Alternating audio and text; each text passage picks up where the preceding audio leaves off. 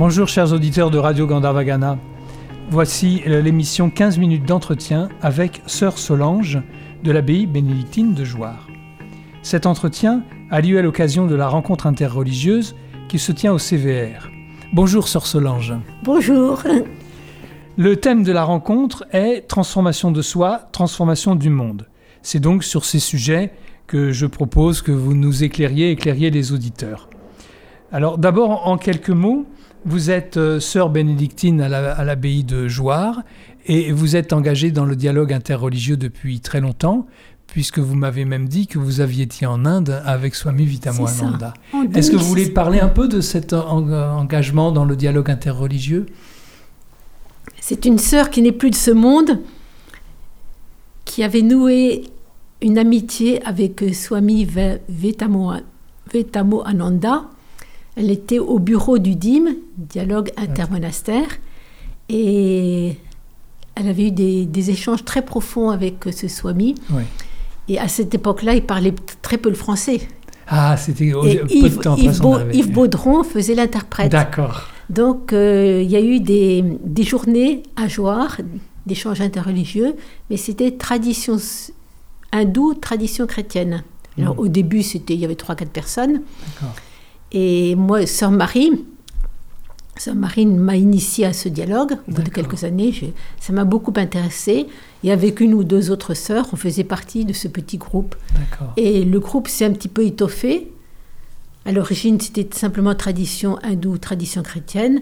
Et depuis quelques années, c'est tradition bouddhiste aussi. D'accord. Et puis, une jeune femme, elle est plus très jeune maintenant, qui est soufie. Ah oui, d'accord. Donc, on continue ces journées interreligieuses, mais à un rythme pas 3-4 fois par an, parce qu'on est quand même bien chargé au monastère, généralement deux journées par an. D'accord. Et donc, à chaque fois, on choisit un thème. Et puis, ce qui est important, c'est d'écouter l'autre. Oui. Alors, avec Swami Vitamoanda, on choisissait un thème, par exemple, la prière, la méditation, la confiance. Donc le matin, Swami exposait, parlait de sa tradition. Oui. Et puis on aimait bien, il apportait un harmonium. Ah oui, oui. Et puis alors, il chantait, c'était très beau. Ouais. Et puis l'après-midi, c'était la tradition chrétienne. D'accord. Donc à partir de textes de notre tradition. D'accord. Et ça a été très riche, c'était très beau, parce que dans un climat, vous voyez, de confiance mutuelle, d'écoute de l'autre, l'autre qui est différent mais qui a quelque chose à nous apporter. Et dans ce dialogue interreligieux, on approfondit sa propre tradition en s'ouvrant à l'autre. Oui. Et ça va continuer avec Swami Atmarupananda, puisque la rencontre a déjà eu lieu et vous prévoyez un nouveau rendez-vous. Oui. Une image que j'aime beaucoup, plutôt un symbole, c'est le symbole de l'arbre. Oui. L'arbre qui est bien enraciné, qui a des racines bien profondes, il peut étendre ses branches très haut. Et les racines, c'est notre tradition, tradition monastique. Et donc les branches, c'est ça, c'est s'ouvrir aux autres traditions. D'accord. Donc ça, c'est une image qui me parle beaucoup. Mais est-ce que c'est une originalité chez les bénédictines de s'ouvrir à ce dialogue interreligieux, ou est-ce que c'est ancré dans la tradition ? On dit que Saint Bernard, je crois, au XIIe siècle, il était ouvert, il me semble. Je ne m'avancerai pas trop. Hein. Oui. Mais bon, c'est quand même assez récent, vous voyez. Oui. Donc, quelques décennies. C'est le pape Pie XII, donc, vous voyez, avant Jean XXIII, qui a lancé le concile Vatican II, donc Pie XII, qui disait l'importance du dialogue interreligieux, de s'ouvrir à d'autres traditions. Mais que les moines, la place des moines, c'était au niveau de l'expérience spirituelle. Oui. Parce qu'il y a différentes formes de dialogue. Le dialogue de la vie, le dialogue théologique, le dialogue de l'expérience, et puis le dernier, je ne sais plus. Donc les moines, donc rencontrer d'autres croyants, d'autres religions, pour pouvoir mieux se connaître. Oui. Mais est-ce que ça permet de dégager des points communs entre les religions ? Est-ce que les, les différents dogmes, les différents livres, les différents textes ne peuvent pas être un obstacle à cette rencontre. Alors, on ne se situe pas, vous voyez, au niveau sur le plan. Par exemple, avec Vitamo, le Swami précédent, quand il parlait des incarnations, nous on disait, pour nous, il n'y a qu'une seule incarnation. Donc c'était clair, et puis on ne va pas discuter sur ça. Ah bon, non, ce n'est pas la peine. Non. Donc, mais il y a des... Je crois qu'on se retrouve à un niveau profond. C'est pour ça que l'expérience spirituelle, c'est important. Oui. J'aime bien cette phrase qui est dans les Védas, qui dit « Dieu est un, les religions sont différentes ». Ou « l'être est un, les sages en parlent de manière différente ». Il y a plusieurs traductions possibles, mais c'est bien ça que vit le dialogue interreligieux. Et des chemins différents, mais qui convergent. On est tous dans les traditions religieuses en marche, là aussi en marche, pèlerin de l'absolu. Donc, il y a des... Moi, ça m'a frappé, là, tout ce qui a été dit ce matin. Il y a des résonances dans notre propre tradition. Et pour en venir au thème de la rencontre interreligieuse de cette année, transformation de soi, en quoi la transformation de soi est-elle nécessaire? Alors, quand j'ai vu ça, quand j'ai vu le thème, je me suis dit, transformation de soi, moi je parlerais plutôt de conversion. De conversion, Et le mot a été dit ce matin par je ne sais plus qui. La conversion, en hébreu, c'est teshuva. Chouv, revenir. Parce que j'aime beaucoup l'hébreu, je fais l'hébreu pour étudier la Bible. Et chouv, revenir. Revenir vers Dieu, mais revenir à son cœur. Son cœur, le lieu de la présence de Dieu. Revenir. Donc, conversion, bon, elle parlait de conversion, et je parlerai aussi de transfiguration. Ah oui, transfiguration. Oui, parce que moi je vois bien avec mes sœurs, je suis au monastère depuis plusieurs décennies, et des sœurs qui ont peiné, qui ont vécu un combat spirituel intense, et voir qu'à la fin de leur vie, il y a une pacification qui se fait, et souvent un visage qui est transformé. D'accord. Donc transfiguré, sens propre. Oui, transformé, transfiguré, Et là, bon, j'aime beaucoup la figure de Moïse, Moïse qui gravit la montagne, qui reçoit les tables de la loi, et quand il redescend, il avait le visage illuminé, transfiguré, et on ne pouvait pas le regarder face à face. Et alors pour nous, Jésus, la transfiguration qui gravit sur la montagne, et dans sa prière, il devient, son visage devient autre, ses habits deviennent blancs, etc. D'accord. La transfiguration. Et nous sommes appelés justement à ça. D'accord. C'est la présence de Dieu en nous, c'est ou même Dieu qui s'exprime à travers nous. Oui. Et donc le cœur, le visage qui est le miroir du cœur, ça se reflète même sur le visage. Il y a un saint, je ne sais pas si vous connaissez, Charles de Foucault. Mal, oui. Dites-nous... Charles de Foucault, c'est quelqu'un, il était orphelin, donc il a fait Saint-Cyr, engagé dans l'armée. Ah oui. Et puis il menait une vie de patachon. Et puis il cherchait, sans sa vie. Et puis donc il s'est converti, retournement, vous voyez. La conversion retournement, Et j'aime beaucoup le mot de conversion parce qu'en grec, c'est métanoïa, qui veut dire d'abord... changement de mentalité. Parce que c'est ce qui est le plus difficile, de changer de mentalité. Et changer de regard. Et lui, à la fin de sa vie, donc il s'est fait moine, il a vécu en ermite, et à la fin de sa vie, on voit un visage, mais transfiguré. D'accord. Alors qu'au début, quand il était à Saint-Cyr, on voyait un homme qui jouissait de la vie, de tous les plaisirs.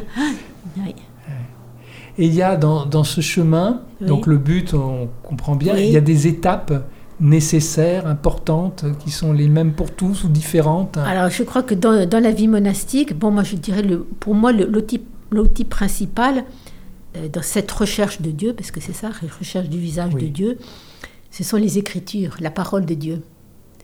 Et la parole de Dieu, vous voyez, qu'on lit personnellement, qu'on lit quand on se retrouve à l'église, et qu'on médite, et qui nous transforme, qui nous façonne, vous voyez. On est... Par la répétition même de textes que vous connaissez déjà. Et qu'on apprend par cœur, vous voyez, qu'on aime bien. Mais qu'on redit à chaque fois une... Oui, qu'on redit à chaque fois. Moi, j'aime bien quand je me promène, vous voyez, me dire un verset de psaume ou de l'Évangile ou de l'Ancien Testament. Comme ici à l'ashram, nous faisons avec la Bhagavad Gita. C'est ça, un mantra, vous voyez, qu'on répète. Donc, pour moi, c'est l'outil principal, la parole de Dieu, parce que la parole de Dieu, ou les Écritures, nous révèlent le visage de Dieu et nous révèlent notre propre visage, le visage de l'homme. Et ça fait partie de ce qu'on pourrait appeler des outils de transformation. Ou je pose ma question autrement, est-ce que vous avez des outils de transformation, quelque chose qu'on pourrait appeler une méthode ou... Une méthode. Alors, cette répétition, vous l'avez dit. La Lectio Divina. Alors, c'est... La Lectio Divina. Lectio Divina, bon, mais c'est... Chacune a sa méthode. Oui. Et la Lectio Divina, vous voyez, c'est la lecture quotidienne de la parole de Dieu. Oui. On la lit, on la relit, on s'attarde sur un mot qui nous parle. Parce que quand je suis touchée par un mot, une phrase, c'est Dieu qui me parle. Oui. Saint Augustin dit... quand tu lis les Écritures, Dieu te parle. Et tu réponds par la prière. C'est-à-dire que la prière est un dialogue avec Dieu. Mais dans ce dialogue, ce qui est le plus important, c'est ce que Dieu me dit. Oui. La parole de Dieu. Dieu m'adresse une parole. Oui. Et ce que vous dites là, c'est parfaitement réalisable par des laïcs aussi, qui peuvent pratiquer de la même manière. Bien sûr, vous voyez. Donc, comme je suis hôtelière, donc... vous recevez donc les personnes qui viennent en retraite. Je propose le dimanche matin avant la messe une Lectio Divina sur les textes de la messe. D'accord. Et c'est très beau parce que bon, il y a des gens qui ont une culture chrétienne et d'autres qui n'en ont pas du tout. Mais devant la parole de Dieu, on est tous égaux. Et il y a des belles choses qui se partagent. D'accord. Et c'est le deuxième titre de cette rencontre, c'est Transformation du monde. Oui. Donc en fait, vous commencez à en parler là, en parlant justement des personnes que vous recevez. Transformation du monde, c'est d'abord, je crois que la conversion personnelle, vous voyez. Donc suivre ce chemin, pour nous, c'est le chemin de l'Évangile. Oui. Et quand on sonne les cartes, c'est revenir sur le chemin. Et donc il y a une purification qui se fait. Il faut... Oui. J'aime beaucoup aussi l'image de la terre, parce que je travaille aussi la terre. Le jardin. Pour faire des santons. Ah, les santons, d'accord. Oui. Et quand la terre est bien malléable, on peut en faire ce qu'on veut. Et nous, si on est bien malléable, Dieu peut nous travailler. Mais si on résiste, vous voyez, si on est comme de la terre dure, Dieu ne peut pas. Parce qu'il respecte notre liberté. Donc il nous appartient de devenir plus malléable. Vous voyez, c'est Dieu propose et puis... Nous acceptons. D'ailleurs, dans l'Évangile, Jésus dit, si tu veux, par exemple, la guérison, si tu veux. Et puis donc, celui qui demande, oui, ou bien, bien la peur, oui. Donc, moi, je ne m'examine pas, vous voyez, pour savoir où j'en suis sur mon chemin. Mais bon, je me dis, on se laisse, On dit qu'on fait confiance au Seigneur qui nous travaille comme ça tout au long de notre vie. Avec, il y a la parole, il y a ce qu'on appelle les sacrements, vous voyez, donc l'Eucharistie qui est pour nous l'action de grâce. Et puis il y a aussi, comme on vit en communauté, et en communauté, c'est jamais tout lisse. Il y a des caractères différents, et il peut y avoir des affrontements, des tensions, vous voyez, Bon, mais ce qui est important, c'est le pardon. Oui.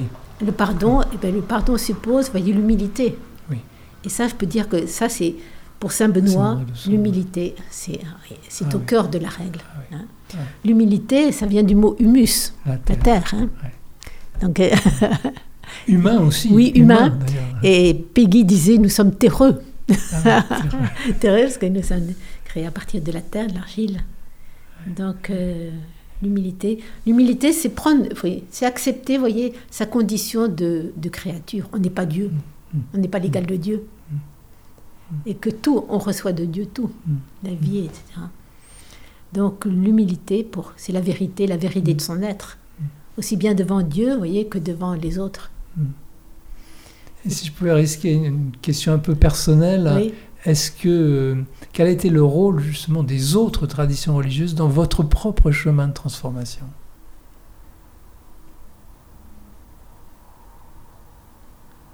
Comme ça, je ne serais pas très... Ah oui, j'ai fait un pèlerinage donc avec Swami Vitamo. Vous êtes allé en Inde, en 2006. Oui. On était 3 sœurs, 3 bénédictines et puis 4 ou 5 frères. On a été reçus dans les ashrams du Nord. Donc vous avez vraiment vécu l'expérience. Ce qui m'a vraiment marqué en Inde, c'est donc cette religion populaire et que Dieu est présent, la divinité, les dieux sont présents. Et quand on voyait dans des rues, à l'angle d'une rue, un petit hôtel, voyez, et que des gens qui s'arrêtaient, moi je trouve ça très beau, quoi. Très beau. Puis dans les temples aussi, cette dévotion. Et puis quand il y avait l'ariti, la cérémonie du soir. La cérémonie du soir, comme ici. Je trouve que ces gestes, c'est extraordinaire.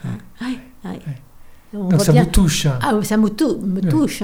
Et puis l'homme qui est en contact avec la nature, avec la création.